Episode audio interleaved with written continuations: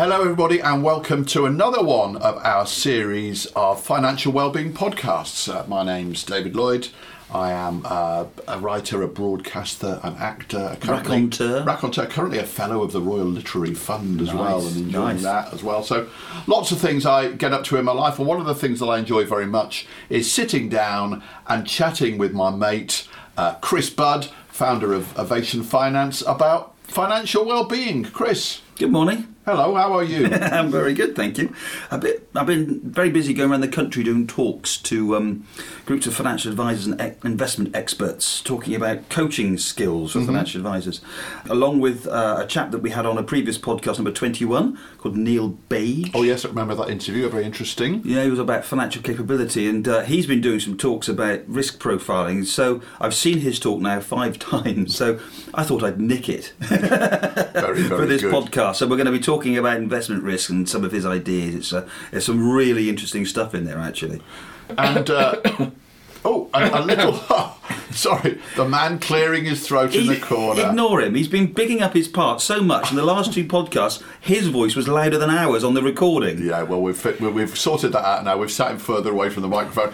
That plaintive cough you heard was, of course, from our producer Tom Morris. Tommo, the world's one and only tight ass Tommo. More of that later. How are you, Tom? I'm very good, thanks. Let's go to the first of our regular features that we've been covering recently on the podcast, and this is our new word.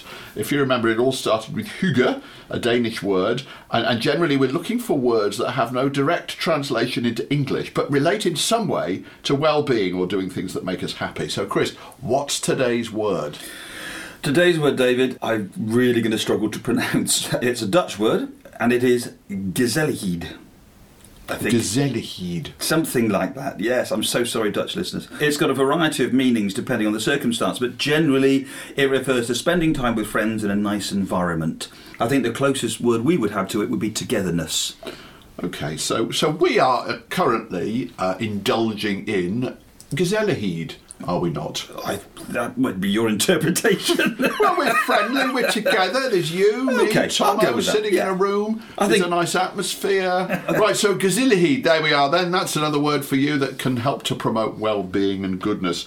And now we're going to move swiftly on to another one of our regular features, Tight Ass Tommo. Now, again, this all started for those of you that may not have listened to a podcast before. Um, some podcasts ago, uh, Tommo took Chris and another colleague out for lunch, managed to manipulate them into ordering a particular uh, choice on the menu, and it turned out he managed to get some app off the internet whereby he got some voucher and he got that really, really cheaply. And, uh, and therefore, So Tight Ass Tommo was born. And uh, we've been asking for tips from other people as to way in which we can uh, save money. Chris, Yeah, we've had a brilliant flurry of tips recently. We've uh, had a load from a financial advisor in Rainham, Essex, called Chris Daems, who is at Chris Daems, D A E M S. he followed, he followed me on Twitter Did yesterday. There I you go. him back. Oh, he's a lovely guy, Chris, and he gave us a load. In fact, he, he got a bit carried away. I think, if I'm honest, and has written a blog um, with a whole whole batch of Tight Ass Tommo tips. So we're going to read a few out over the next few podcasts. So here's a couple to start us off with. Number one: benefit from the complimentary food and wine at a free networking event by inviting your wife and calling it date night. I remember that one. Surely he doesn't do that one for real. And the other one, pocket those precious pound coins by telling your six year old daughter that the tooth fairy is really busy at the moment and only pays out on every third tooth.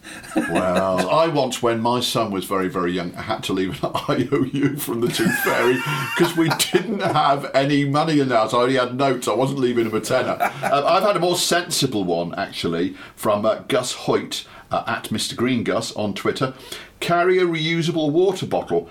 You'll be healthier and save tons.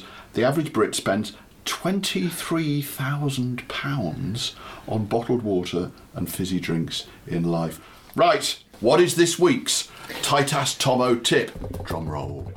The anticipation. So I went away with the in-laws, um, my sister-in-law and her chap, and we were sat round the table. And I said, "You know what? When I got go back, I got a podcast to do, and I need a tip.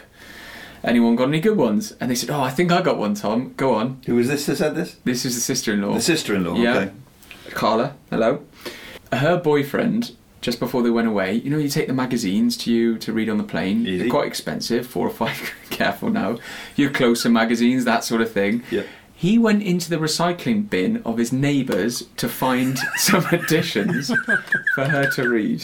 That's a brilliant idea. Yeah, they Well, were six months old. The sharing economy. It's Exactly. recycling, isn't it? That's Yes. what it is. Yeah, there you go. But I, I have to add, they live in some flats. They didn't just wander down the street to open up someone's box. It was, it was a shared recycling. But- I like that. The sharing economy we talked Yeah. about before with George Ferguson in a previous podcast. Yeah. And actually sharing your reading materials, Hmm. unless it's a book. Somebody said to me recently, "Oh, I'm reading your novel. Oh, that's very kind. Which one? Bridge of Straw. Oh, that's lovely. Yeah. Oh, that, did you get it from Amazon? No, I got it from a friend. Oh, That's another 2p you're not going to get then.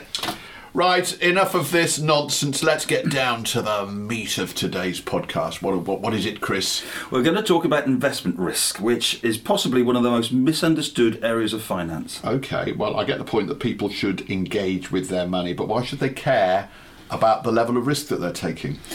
everybody is invested in the stock market. Pretty much. Anybody with a pension fund is invested in the stock market. I did a talk to a load of um, employees in a, a company, and there were about 60 of them. And I asked who's invested in the stock market, and two people put their hand up. And then I asked how many of you have got a pension fund, part of the company pension scheme. Everybody put their hands up. And I said to them, look, you are all invested in the stock market. You have no idea what level of risk your funds are taking. You have level, no idea what level of risk you need them to take. You need to engage with your money more. So, understanding what investment risk means and understanding your own approach to it is absolutely crucial in getting a clear path to identifiable objectives. So, to give an example, I saw a client many years ago who was in his mid 60s, declared himself to be a cautious investor, and yet when I fa- looked into his um, assets, he had the main asset was a share portfolio which was made up of three shares. Now, I'd suggest that's a pretty high risk share portfolio, and yet he declared that he wasn't comfortable with owning such an asset. So there was a complete mismatch between what he did and what he declared himself to be. So that's why I think it's really a really important area that people understand what investment risk really means. Okay, and how do we know what level of risk we want or indeed might need to take? Oh, That's an absolutely key point. How much we need to take is probably a much bigger question. What should happen is whenever somebody goes to see a financial advisor, or if they go online um, and, and do it directly themselves, they will need to establish what is their attitude to investment risk, which is known in business as an ATR, attitude to risk. Almost always, this will be in the form of a questionnaire. You'll answer 10 questions either with your advisor or before um, what we call robo advice, the online systems, before they let you into the investments. They will get you to complete this as well. And I would suggest that that questionnaire is really just at the very least the beginning of the conversation about risk. But very often it is that's it, that's the entire job done. Tick a few questions, we now know what level of risk you are. Yes, that's interesting. So, in, in, in my experience, I uh, have been with Ovation for quite a few years now and getting advice from you. And, uh, well, Ian is the guy that I normally deal with now. And I remember sitting down and doing that questionnaire a few years ago. And now, every year, when I have my review meeting with him, uh, he sits down and he chats with me. He just checks in with me about where I'm at in my life. And obviously, my life's gone through quite a few changes over, over the last few years, as indeed everybody else's life does. And what I've always appreciated, uh, it's it's interesting. My relationship with Ian now isn't necessarily just one about that between a client and a financial advisor, but he's become a. Uh, it's almost like a confessional as well, and, and we can talk about. But it actually, that's quite important because you know the way my life is going, I want it to go in a certain direction, and that needs me to fully engage with the financial side of things. So therefore, he needs to understand what's happening in my life, and so we talk about some quite personal things, and I'm certainly very comfortable with that because I know it helps him go on to give me the best advice that I can possibly get. And if I, I could just jump in at this point, although the questionnaire gives a score, it's really only the starting point of the conversation. And I think you said that was your certainly your experience mm. was actually it was just give us an idea of where we start from and talk about risk. But Exactly. it, it kicks out score, but that is not the result and what you should be investing in. A bigger conversation is needed from that. And the advantage that I've had from that, from the fact that Ian has been around the company for a while now, is that I'm you develop that relationship and you get to know each other quite well, and I think that's mutually very beneficial. And what that translates to is your investment portfolio that you might set up. Like a portfolio, it could be a thousand pounds, it doesn't have to be huge. But it will be made up of what's called different asset classes. And di- each different asset class has different characteristics. So, for example, cash is low risk, low return. The stock market might be more, more risky, but hopefully we'll get better returns, but it'll be up and down. So, what your level of risk is then needs to translate into how your money is managed. Now, here's the interesting thing. Neil Bage uh, of BIQ that I've been doing these talks to, one of the slides that he shows shows that 70% of people are assessed at a higher level of risk than their actions would suggest that they are actually comfortable with. So, through these questionnaires, you're asked questions and it assesses you at a level of risk, and then when you actually test that, the level of risk they're actually comfortable with is lower. And do you think that comes from a lack of understanding of the financial market, or the fact that they're just, although they might say they're not interested in taking much risk, they, they don't actually know what's involved with it? I'll, I, th- that is what I'm going to go on to explain why that is the case. It's interesting. I mean, over the years, I've noticed that people are often surprised when we show them the results of their risk profiling, and so it goes back to Chris's point about actually it doesn't relate to the score that they think they think they are, and it does start an interesting conversation. A questionnaire is just a starting point. Wow. So, oh, hold hard, amigo. this, I mean, this sounds quite serious. So, are you actually saying that people who have an investment portfolio, which is based on the result of a series of what we're saying 10 questions, either with an advisor or online, is likely to end up with a portfolio which takes a higher level of risk than they're actually likely to be comfortable with? If that portfolio is solely based upon the results of that test, then yes, Neil's research would suggest that it's exactly the case. Jaw drops in amazement.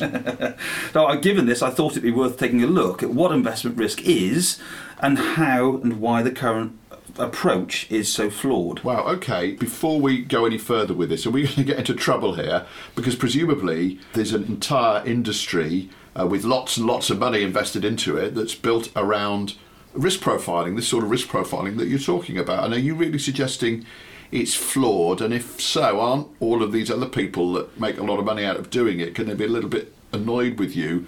For suggesting this, could this be the last podcast we ever do before I find myself languishing in jail?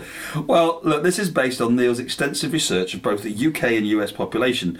Uh, He's out there talking about it, so they can sue him, not us, hopefully. I did ask him if he's comfortable with me talking about his ideas on the podcast. He said he'd be delighted. What we're not saying is that the questionnaires are flawed. Okay, what we're saying is it's a one dimensional way. If you really want to understand the risk profile of a person, you need more information. But his research would suggest that if you only use the questionnaire, the portfolios end up being higher risk than a person is comfortable with.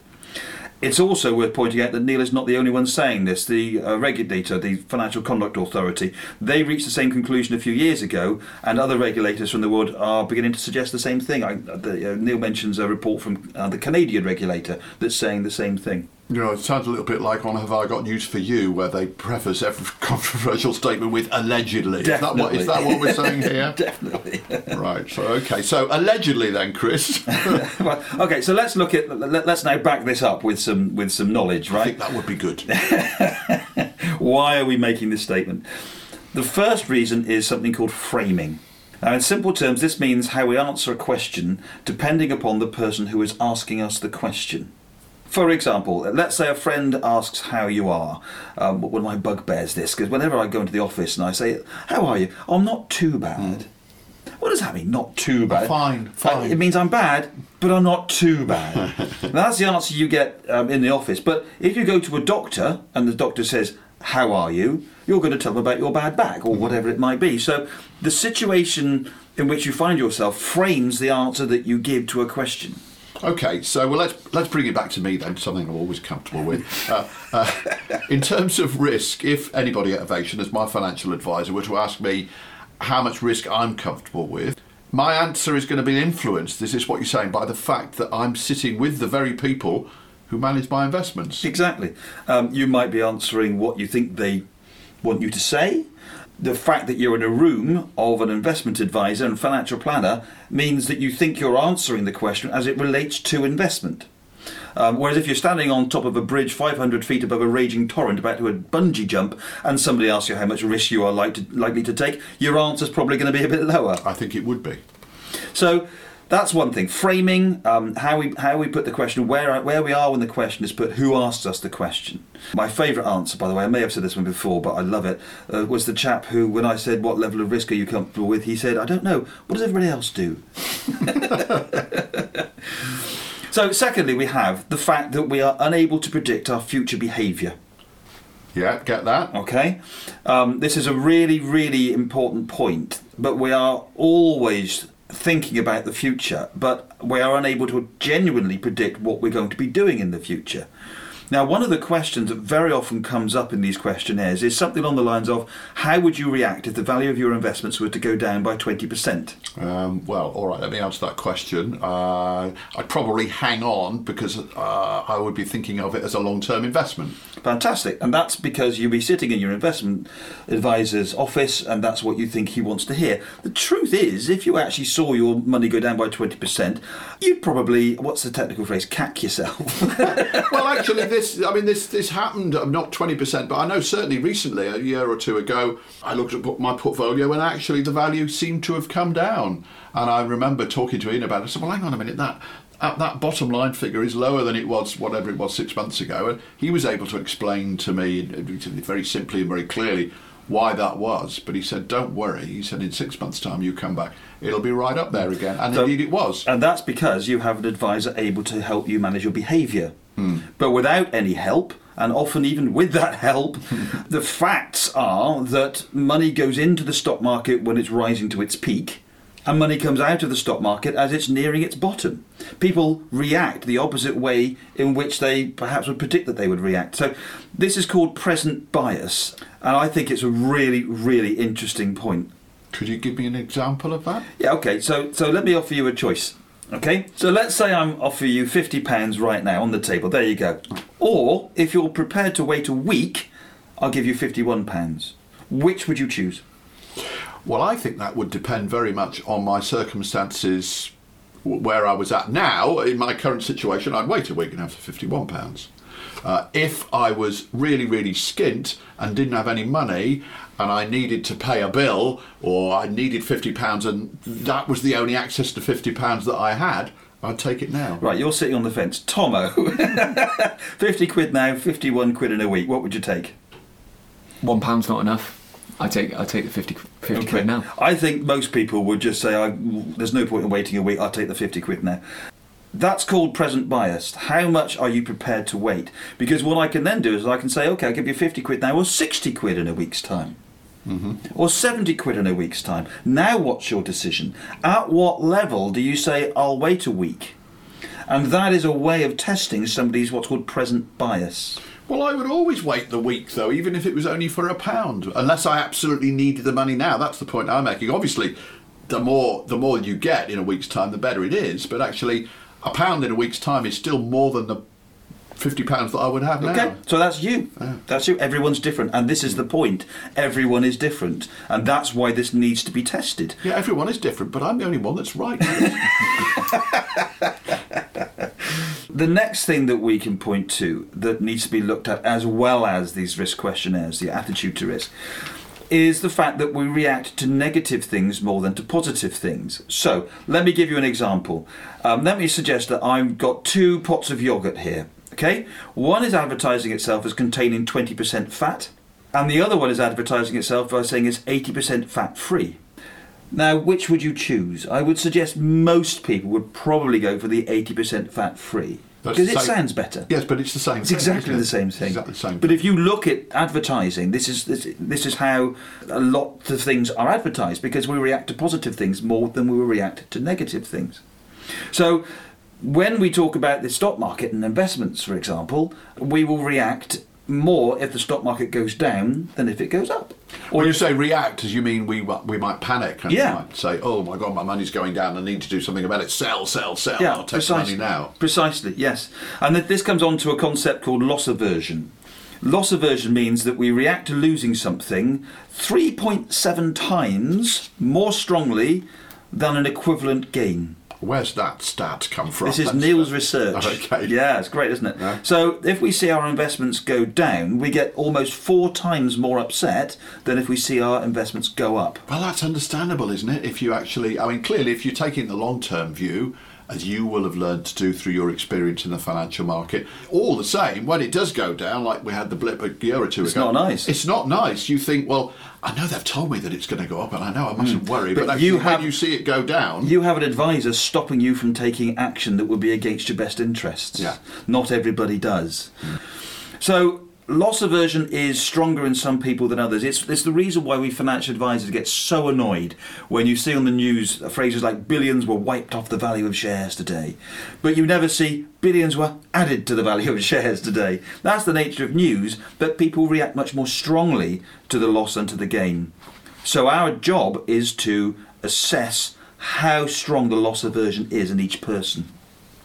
Another point about why attitude to risk questionnaires aren't enough is that um, some of the questions are open to interpretation. For example, take this question, which is in some questionnaires Would your friends describe you as a risk taker? Well, I suppose it would depend on which friends you ask. I've done, I have to say, I've done some incredibly risky things in my life. I'm never averse to taking a risk. I tend to be slightly more cautious when it comes to money, though. I think, I think, I think. I But what would your friends say? That's the question Oh, on the questionnaire. What would your friends say? And as you say, it depends which friend you ask and what you're discussing. Hmm. If you're playing poker with some pennies for a bit of a laugh, then you might be taking quite a lot of risk. But if you're on, out skiing and discussing, shall we hit the black ski run or not, for example, you get a very different answer. So that's a, I suggest, well, Neil suggests, a flawed question. Okay, so this all tells us to perhaps be wary of the results of a risk questionnaire. I get that.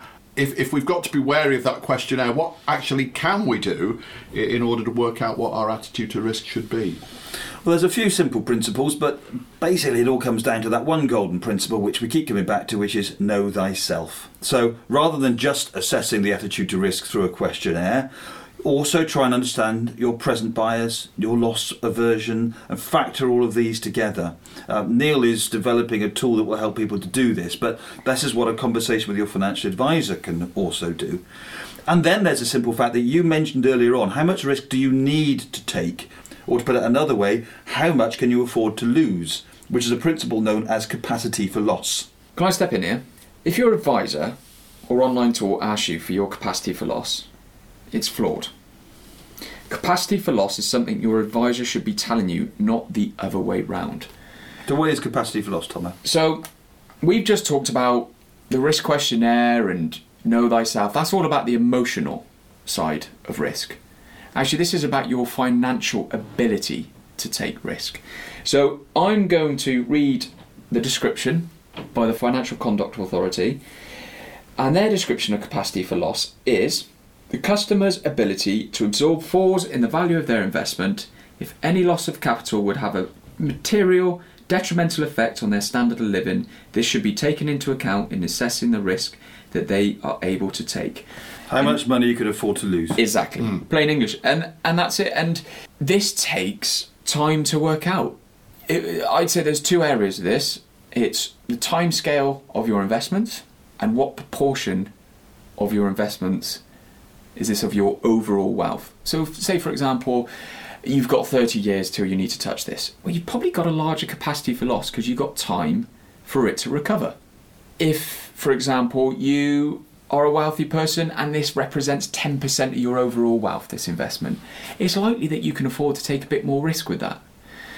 You could also look at things like, well, if I did lose this money, what effect would it have on me to be able to pay the bills? So, this is really, really key for those who are using the pot in, say, retirement, are really drawing down on their pension now. Because a big drop in value is going to have a detrimental impact on their ability to fund their lifestyle over the long term. And you work all this out by doing what we call a cash flow forecast, um, which in the financial wellbeing book in our website, there's a simple spreadsheet people can use to do it themselves, or this is what a good financial planner will do for you. So it's a number that we give to clients, not the other way around, and it informs how much risk you need to take. So if somebody says they're very high risk and they're nine on a scale of 10, where 10 is highest, we might say we don't need to be taking that much risk. Mm-hmm. And therefore they're able to come down. So uh, that's something that people can actually do for themselves to work out their what they need their attitude to risk to be. Well, fascinating stuff. Is there anything practical then that people can go away and do? Yeah, um, first of all, that thing we were talking about, the 50 quid now or 60 quid in a week's time, think about that. Um, if someone always tends to choose the immediate reward um, rather than a bigger future based reward, they're likely to react to stock market movements, either way, good or bad. Bad because their short term view kicks in, um, compounded by loss aversion. Good because they see the opportunity to buy the shiny thing they've always wanted. So that's one thing. Secondly, try and remember a time that you lost something. At some point, we've all lost a wallet. Did you get stressed and get annoyed and really upset? Or did you just shrug and call the bank to cancel the, the debit cards? What time do you arrive for a flight? Mrs. B will ri- arrive two hours before the gate closes. Oh, I'm with Mrs. B on this one, definitely. Whereas I like to turn up, as I did the other day, about five minutes before the gate closes. That, that just shows a different attitude in how you feel about investment risk and about how you might react to markets changing. I think it's know thyself. Mm-hmm. It's know thyself. It's know your emotional response to risk, and that is really key. But I think capacity for loss is the most important thing here because you can have a very high emotional capacity to risk, but if you cannot afford it, it would have a huge detrimental impact on your life. If you went into a high risk investment, for example, and you lost a, a, huge amount of your money and you couldn't absorb that loss. So go through the capacity for loss exercise, go through a simple cash flow and see what the outcome is. Um, you'll have to make an assumption on growth in that capacity for loss. And if you have to assume, let's say, 2% in, uh, above inflation to get what you want, then you need to take some investment risk. If it's 8% above inflation to get what you want, that's probably more than you can afford and you need to change some of your future expectations. So there's some practical things that people can do to help understand themselves a bit better. And I know that you're not actually generally keen to use these podcasts as a way of touting for business or indeed necessarily saying to people they have to go and see a financial advisor. But it does sound to me that this is a particular area where you really do need to understand the way in which the market works. You need to understand your attitude to risk, and so indeed would an advisor need to really know how you tick in order to make that work. So it seems to me that the relationship between client and advisor in getting their heads around this crucial subject is very, very important indeed. I would absolutely agree with that. Um, I am absolutely keen not to say you should all have a financial advisor.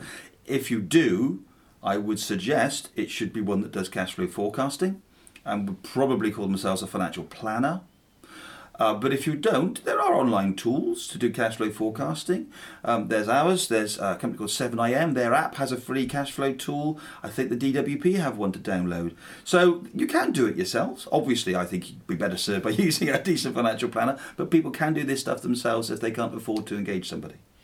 Well, that's been a fascinating look, actually, into, um, I won't say controversial, but it's certainly an, an, area of the business that you've certainly opened my eyes to. So, uh, this could then be the last one of these podcasts because we could be in prison next time we sit around to do one. But hopefully, that won't be the case. We can still do the podcast from prison. That might be quite interesting, It actually. Could be, actually. The acoustics would be very good. It's been great to sit and chat with uh, Tom Morris, Chris Budd. My name's David Lloyd. Join us again next time for another one of our financial wellbeing podcasts. If you want to be notified of upcoming podcasts, make sure you click the subscribe button. For more information on the topics discussed in today's podcast and to purchase a copy of the Financial Wellbeing book, please visit www.financialwell-being.co.uk We'd love to hear your thoughts and ideas on financial well-being. You can send us an email at contact at financialwell-being.co.uk. You can follow us on Twitter at FinWellbeing, Chris is Ovation Chris, and David is at Dave underscore Backwell. This has been an Ovation Finance production. Thanks for listening to the Financial Wellbeing Podcast. More interesting than you might think. Never kept a dollar past sunset, always burned a hole in my pants.